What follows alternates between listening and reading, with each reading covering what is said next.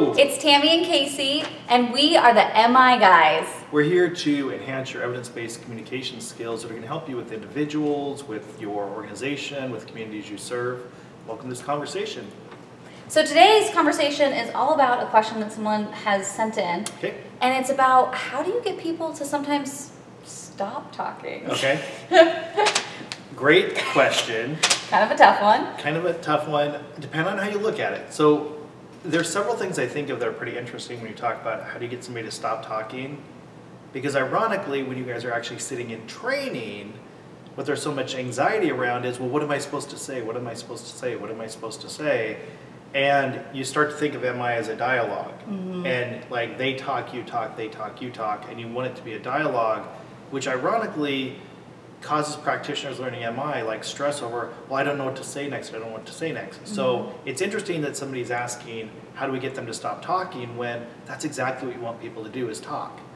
What you want to be able to do is not necessarily get them to stop talking, you want the dialogue to be productive. So mm-hmm. that's honestly what I would say is mm-hmm. it doesn't stress me out when people are talking because I actually get to sit back in the pocket a little bit and listen strategically for types of language. And I've said this before in trainings is traditionally when you're listening to content, that's what's going to get you tripped up. So if they're talking and talking and talking, you're probably getting annoyed by the content and all these stories or offshoots that they're going mm-hmm. on to that don't feel like it's very productive. Mm-hmm.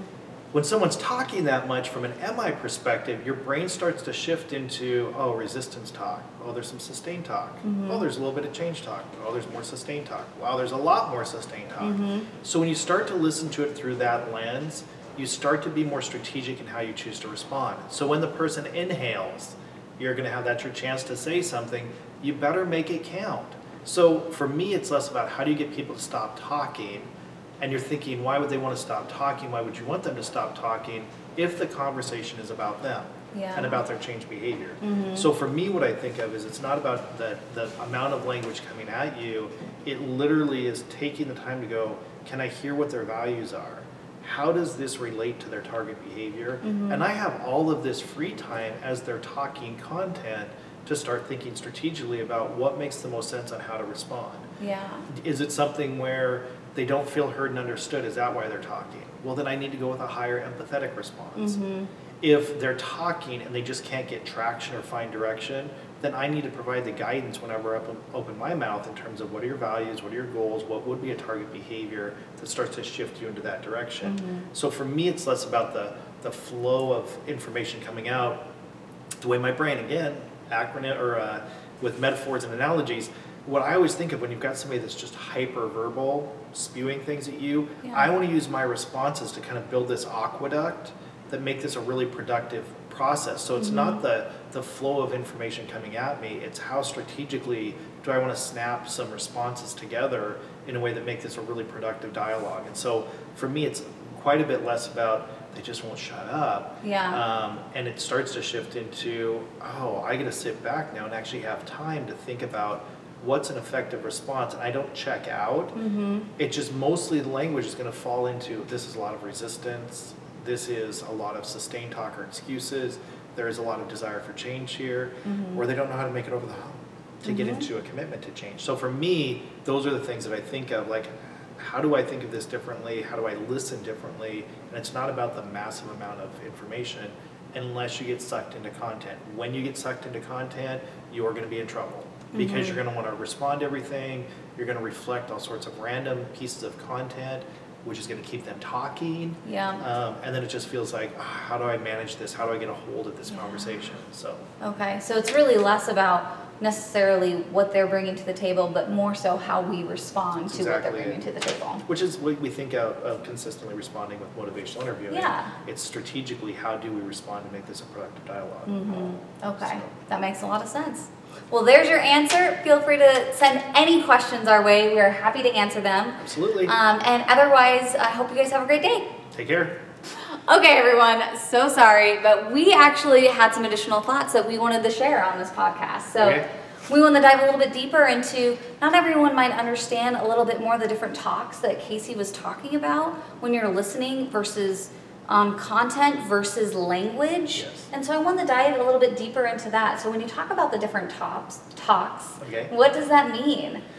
Well- talk, change talk, resistance. Right, and so when you're listening to anyone dialogue or they're they're providing the monologue, like the question was originally about how do you get somebody to stop talking, Mm-hmm. and like I said, I, I still think I like it when people are talking because it gives me so much more latitude. I get to relax and sit back and listen to the types of language. So again, if you're talking about what tends to trigger our righting reflex and equi- and pull us out of equipoise is, you know, well I hit my child and you know, but I need to drink when I get home from work and they don't understand. And we're listening to, what do you mean you hit your child? This is our internal dialog Mhm. going on. The more you listen to content, the more we get triggered. Mm-hmm. Um, so what do you mean? Why did you do that? Why, why would you even think about that? So it goes through our brain, even though it doesn't come out of our mouth. When we get so caught up in content, Mm-hmm. in motivational interviewing, it's not that you completely ignore content, but what you're tracking more readily his types of language. So resistance talk is when they're focusing outside of themselves. If, Is it Mhm. about everybody else or anything else? If it's about politics or somebody else did this, you know that fundamentally we're going to deal with that more from a resistance talk perspective. Sustained talk, all we're doing is we're labeling ambivalence in terms of here's the reasons they're stuck, Mhm. here's the excuses, they're more internally focused, they're not externally focused, and change talk is reasons for change, and then ultimately commitment talk. Yeah. So when somebody's talking a lot, you're not getting to, well, why did they do that? Well, why didn't you, don't you understand why people would be upset about that? Well, why would you even think about doing that to your children? Or why, you know, why, why did you do that to your spouse? Or you know you need to show up on time for work, so why are you arguing? Like all these things that can be going through our brain when we're getting caught up in content. Mm-hmm. You don't have to get caught up when people are, are having their story that they're sharing with you or if they're talking too much. What you're doing is going, oh, they're really focused a lot outside themselves and there's a lot of excuses they're giving. They need to feel heard and understood. I don't want to spend a massive amount of time in empathy because they're going to keep talking about empathy. Yeah. So what I'm going to think about is how do I have an empathetic response that's very accurate and deep for how they're feeling or what they're experiencing. And at the same time, if I'm only going to get one utterance out of my mouth, I also want to shift it to change talk. So I might do a double sided reflection. Mhm. This is really overwhelming for you. People don't understand all the struggles that you've had. And there's part of you that really wants to be able to move this situation forward. Mhm. What would that look like from here?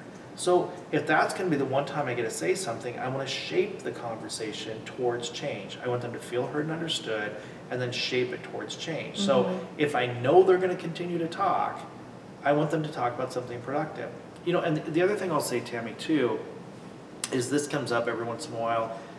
What you hold the mirror up to is what people are going to talk more about Yes. and I've said this on other podcasts as well, but people want to feel heard and they want to feel understood. And so if they know someone's listening to them, they're going to talk about what that person's willing to listen to. Yes. So the example I always bring up is if I say, "Hey Tammy, what did you do this weekend?" and you talk about that you I'll, I'll do that. Okay. I did some knitting. Okay. I played some tennis. I walked my dog. I went on a hike. I cooked some great food. I, I don't know, did something else.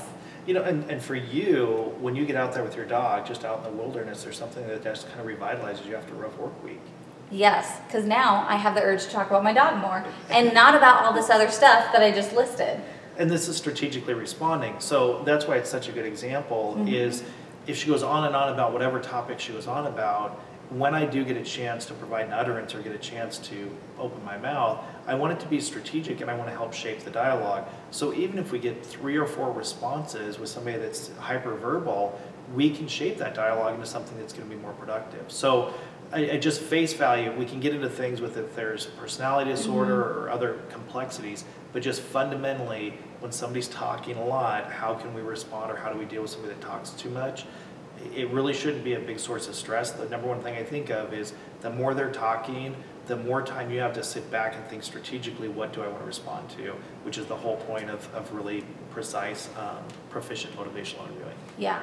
And for those that are super curious to learn more about this, listening to the different type of talks and language in conversations, you know, there's always lots of options that you can do to start learning about that. We've got our online membership, but you know, that's how I first learned is actually through the courses. And granted, that was through my company too, but that's one easy way to start understanding the process and you get immersed in it in two days and actually trying to understand and recognize the different types of language. So that could be an option to think about too. Perfect. And, and we have the longer ones, I think, the longer podcast on the types of talk as well too. Exactly, too. So there's all kinds of options. So, anyways, feel free to send any questions our way and we'll happily answer them. We're providing the communication solution that will change your world. Thanks. Take care. Thanks.